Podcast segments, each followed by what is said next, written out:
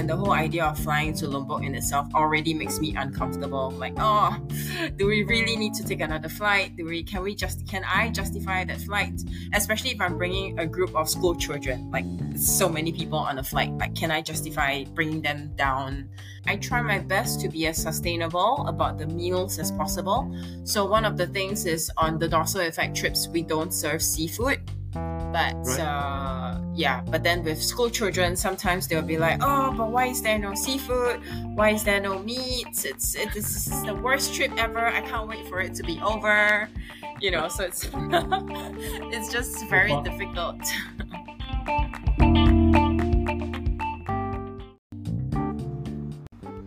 Hello, and welcome to Rethink What Matters, the podcast dedicated to aligning the economy with the ecology and everyone for improved business performance, stronger families, and a greener, cooler planet.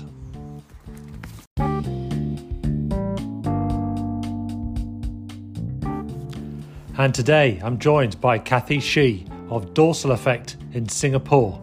Kathy is an environment and marine advocate, sharks and ocean lover, and ecotourism business lead. And we're going to be discussing ecotourism.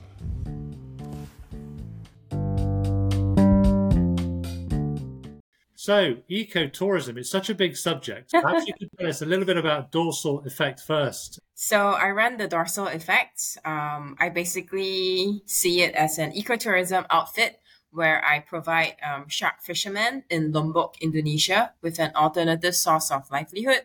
So basically, getting them to move away from shark fishing, but paying them better um, when they take tourists out snorkeling on boat trips with the dorsal effect. Okay. All right. And yeah, if you could explain a little bit more about what exactly ecotourism is, because it seems like it could be a lot of things.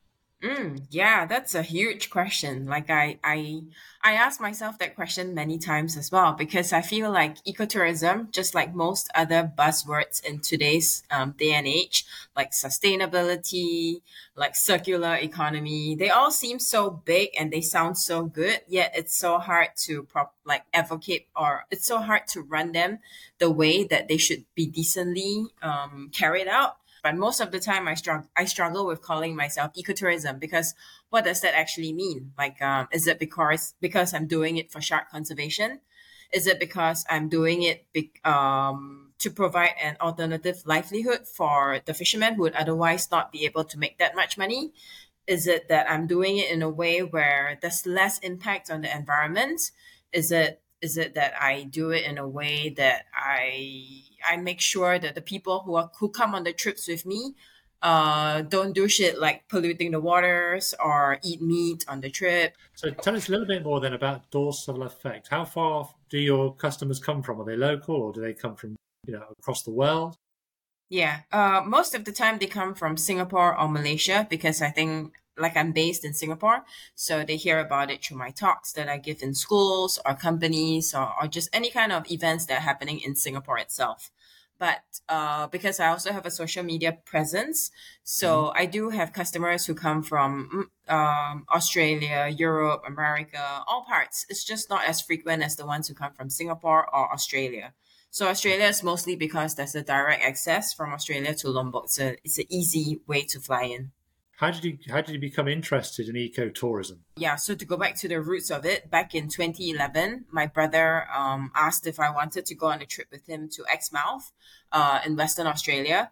And I said, sure, what are we going to see there? And he said, oh, we can snorkel with whale sharks. So I thought, oh, that's really cool. Let's do it. And it was a really fascinating trip for me because um, it was nice to see how they run um, the trips in a way that they were very strict with the tourists we there were things we were not allowed to do. They would give us uh, very strict briefings to tell us uh, how far, how how close can we swim to the whale sharks, what should we not do. Um, basically, they had the welfare of the wildlife in mind first. So I was really impressed with the way they were running things, and it got me to think about this whole this whole concept of over tourism. Like it, it feels like everyone is trying to run tourism in a way that that reaps in the most amount of profit as quickly as possible but do we really think about the welfare of the of the wildlife or about the impact on the ecology and ecosystems around us when we're, running the trips?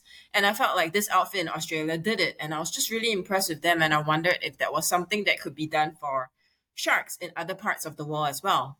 Okay all right and what impact are you seeing you know that the climate change climate change is, is having on sharks Okay, so I think one very direct impact would be like the whole fishing impact, right? Like with climate change, it's very hard for the fishermen to know when they can go out. Like what used to be good times for them to go out to catch fishes or sharks or whatever it is that they catch. Right now, it's so unpredictable and it's very like precarious situations for fishermen.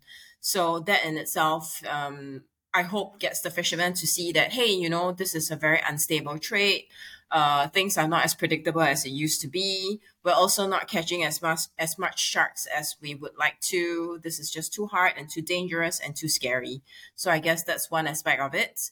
Uh, I'm no scientist, but I've read papers about how um, scientists have tried to. This is, I think, in Florida, if I'm not wrong. So they were trying to determine what were some of the zones that tiger sharks were swimming in, and after determining that, they actually designated like marine protected areas in the in the zones that the sharks tended to be swimming in. But because of climate change and the waters warming, the sharks tended to swim away from these zones up, up, up up north to cold um, to colder waters. So what was uh, initially designated as marine protected didn't work as well for the tiger sharks anymore. So I guess these are some of the impacts that uh, climate change has on sharks. Perhaps a part of ecotourism is just being greener in your in your tourist choices, in your mm-hmm. holiday choices, in terms of your transportation or where you're going or what impact you're having when you get to your tourist destination. I, I yeah, yeah, you have a point there. It's just that um, I think sometimes it can get a little bit complex as well. And coming mm-hmm. back to the whole idea of marketing buzzwords, they tend to like companies tend to sell things that would look good or sound good to others. Um, yeah, I'm pretty sure you're not unfamiliar with the idea of greenwashing and blue washing. So yes. one thing that companies tend to do is um, pro- promoting carbon credits uh, with your flights. But the uh-huh. thing is, I I see that as greenwashing because I think when you go on a flight, there's just too much of a carbon footprint that you're having that carbon credits just cannot justify it. And there's just so many loopholes when it comes to talking about carbon credits. So I think uh, we've got to be really careful with those carbon credits, haven't we? Um, yeah. they have their place, but as you say, not in marketing. Mm-hmm. When you're giving your talks to schools and companies, uh, what are they most interested in hearing about? Uh, I guess it's different for both. Like for schools, because they are mostly children or students or teenagers, they tend to like to hear about the sh- um like sharks, interesting facts about sharks, uh, okay. the ecosystems, um, biology, scientific facts, and stuff like that.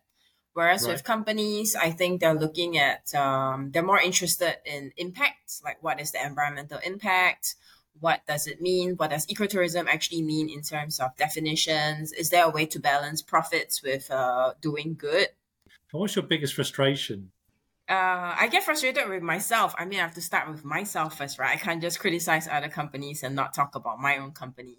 So for me, I find it a struggle because um, if people were to if if people don't live in Lombok, obviously they have to fly into Lombok, and the whole idea of flying to Lombok in itself already makes me uncomfortable. Like, oh, do we really need to take another flight? Do we? Can we just? Can I justify that flight? Especially if I'm bringing a group of school children, like so many people on a flight. Like, can I justify bringing them down? Yeah, that's that's just one of the things that I constantly feel so frustrated myself about. Um, yeah, uh, I, I think another thing is the meals that we have on the trip. I try my best to be as sustainable about the meals as possible. So one of the things is on the dorsal effect trips, we don't serve seafood. Uh, mm-hmm. yeah, I mean, of course, because we're, we're, we're trying to protect the sharks and sharks are part of the ecosystem. So marine life, right, is all interlinked. But right. uh, yeah, but then with school children, sometimes they'll be like, "Oh, but why is there no seafood? Why is there no meat? It's it, this is the worst trip ever. I can't wait for it to be over." You know, so it's it's just very part, difficult. Yeah, all part of their education. When your customers have completed one of your trips, what would you say is their overall impression? How, how have they come away changed? Mm, I, of course, I, I hope that they go away change. Sometimes it doesn't happen. Mm, I'm just glad that most of the time it does. So I do collect fe- feedback from them after the trip, especially the, with the school children, right? Because I spend so much more time with them. Uh, right. I guess the nice thing is because we do beach cleanups and trash audits as well. So one right. of the takeaways for them would be to think about the whole idea of single-use plastics. Like, can is there a way that they can reduce the, the amount of single-use plastics in their life? Right. Uh, yeah. With the with the no seafood policy, is this something that they can incorporate into their lifestyle as well? I get it. You know, on day one, day two, they might complain about it, but because we do nightly lectures with them about marine conservation and the whole um, problem behind eating seafood, sometimes yeah. they do go away thinking about it like oh yeah maybe there is something wrong with eating seafood maybe i should change the way i i i i, I make my my diet dietary choices changing people's behaviours and the way that they think is really key. So, shark conservation is that is that a subject which is growing in uh, popularity, if you like? Is it is it a subject which more and more people are looking at?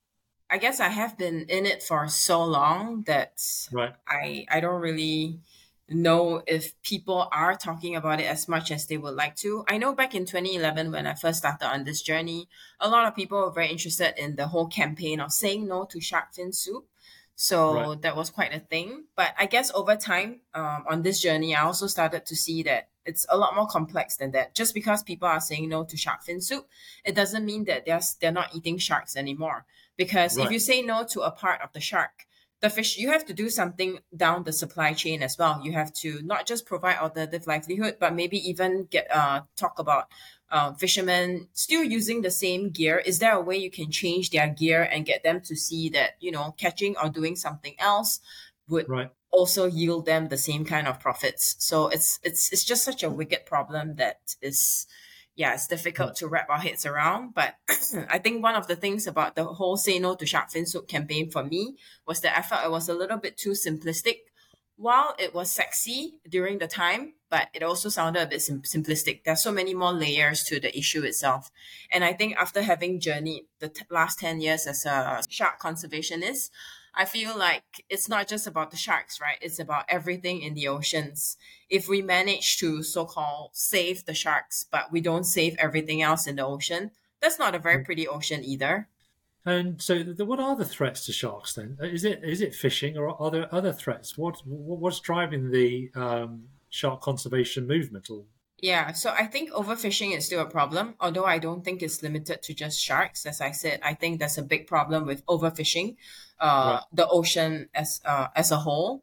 Like we're just taking more than we should be taking, and okay yeah, one of the one of the things that I see also is that fishermen, not just in Lombok but just around everywhere, especially in Southeast Asia, fishermen are not paid properly enough. So if you don't pay them well and seafood is not expensive, they're just going to want to try to take more and more and more. But over time, they also realize that, hey, the oceans are depleting. It's harder and harder for me to get more fish.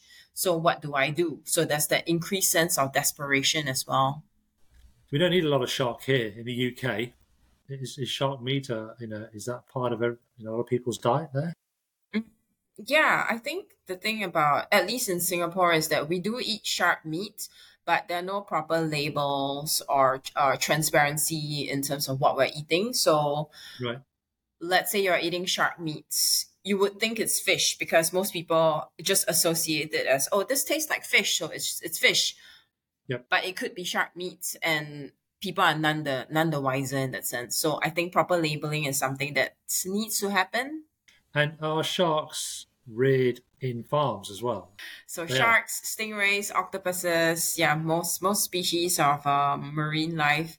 It's you you just can't harvest them like they uh for various reasons. One of it could be that you just don't have enough space for certain species of sharks they uh, another another thing could be survivability. They can't really live in small safe spaces that well or you can't have the conditions that are right for them. Another reason could be their fertility rate. They don't they just don't give birth to enough uh, young quickly enough so there's no way to farm them properly. Right. Although it doesn't happen for all species but um yeah it it's we, we just don't have enough info- species level information of all the sharks to know for sure what can be farmed, what cannot be farmed. I mean, I don't want to farm them. I'm just wondering. Uh, you know, protecting marine wildlife is really important, isn't it? Because I think if the oceans fail, if um, marine life fails, then you know the rest of the planet fails with it. So, and so, what keeps you, what keeps driving you forward then, Kathy, with uh, ecotourism and shark conservation? Friendship is the tribe. I think over the last few years, I've I've come to appreciate having a tribe of people who are like-minded and who also see things the same way and understand right. the importance of the oceans. So just yeah. having that support has been very, very, very fulfilling for me, and it keeps me going. Yeah. Okay. Can you share any any other stories with us about um, ecotourism or shark conservation yeah, so for one, ecotourism is something that I increasingly am struggling with. Like, I feel like there's just too much greenwashing happening around the idea of tourism. Everybody wants to travel. The, the pace of the world is getting faster and faster and faster. That it scares me. I don't even know if ecotourism could be an answer anymore.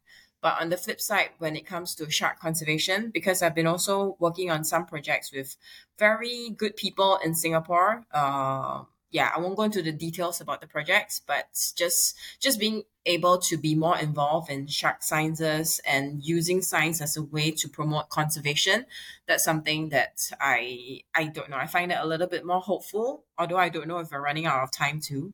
Yeah, and do you, do you get any support from the government with it? With your uh, is, there, is there much investment from the government in shark conservation?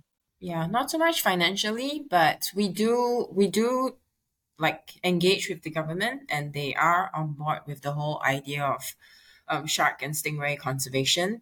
I guess it's it's an ongoing conversation that we have. Yeah.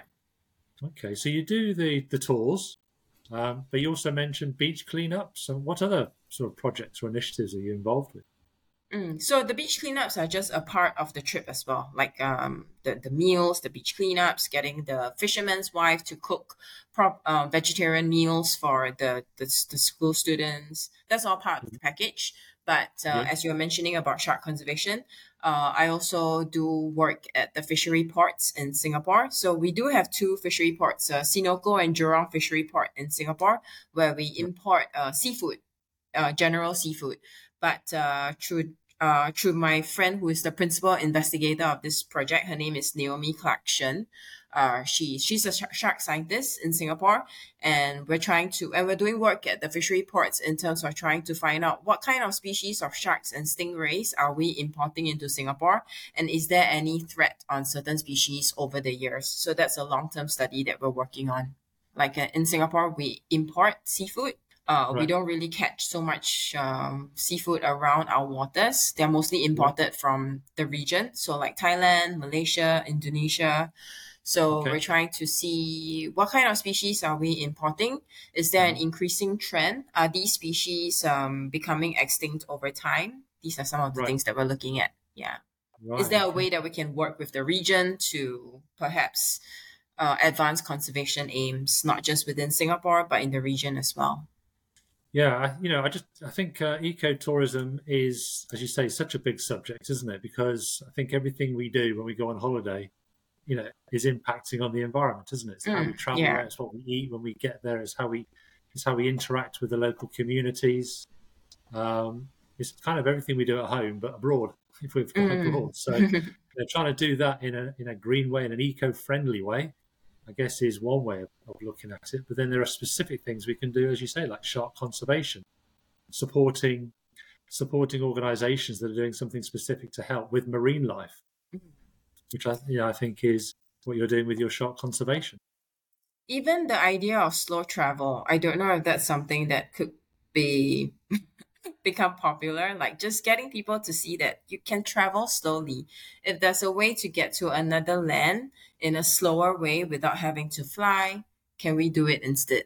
Yeah just appreciating every day and every little step of that of the idea of travel rather than oh everything has to be fast. I only have two weeks. Let's quickly see as much as we can. I think that's a great point isn't it? I mean in, in a way we've re- we've reduced the whole world into some great big theme park.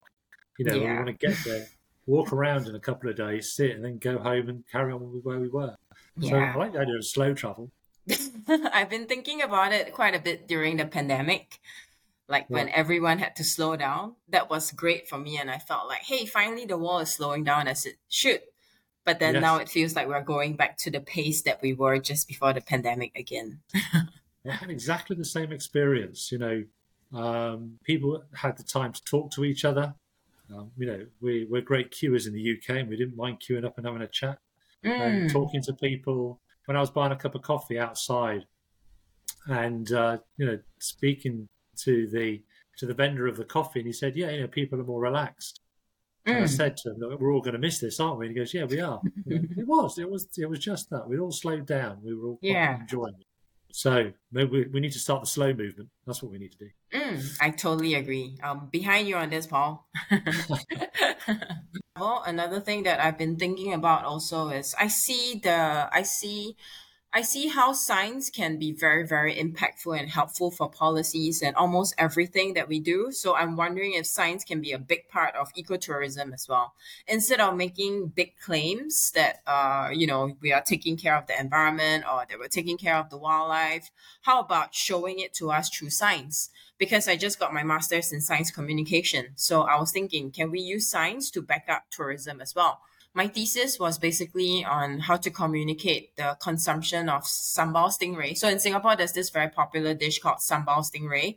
So we eat a lot of stingrays in this dish. So in my thesis, I was trying to find out what would get people to eat less of sambal stingray or shift their consumption habits when it comes to um, eating the dish itself. And do you think science can help us here then in solving the problems of um, marine conservation and ecotourism?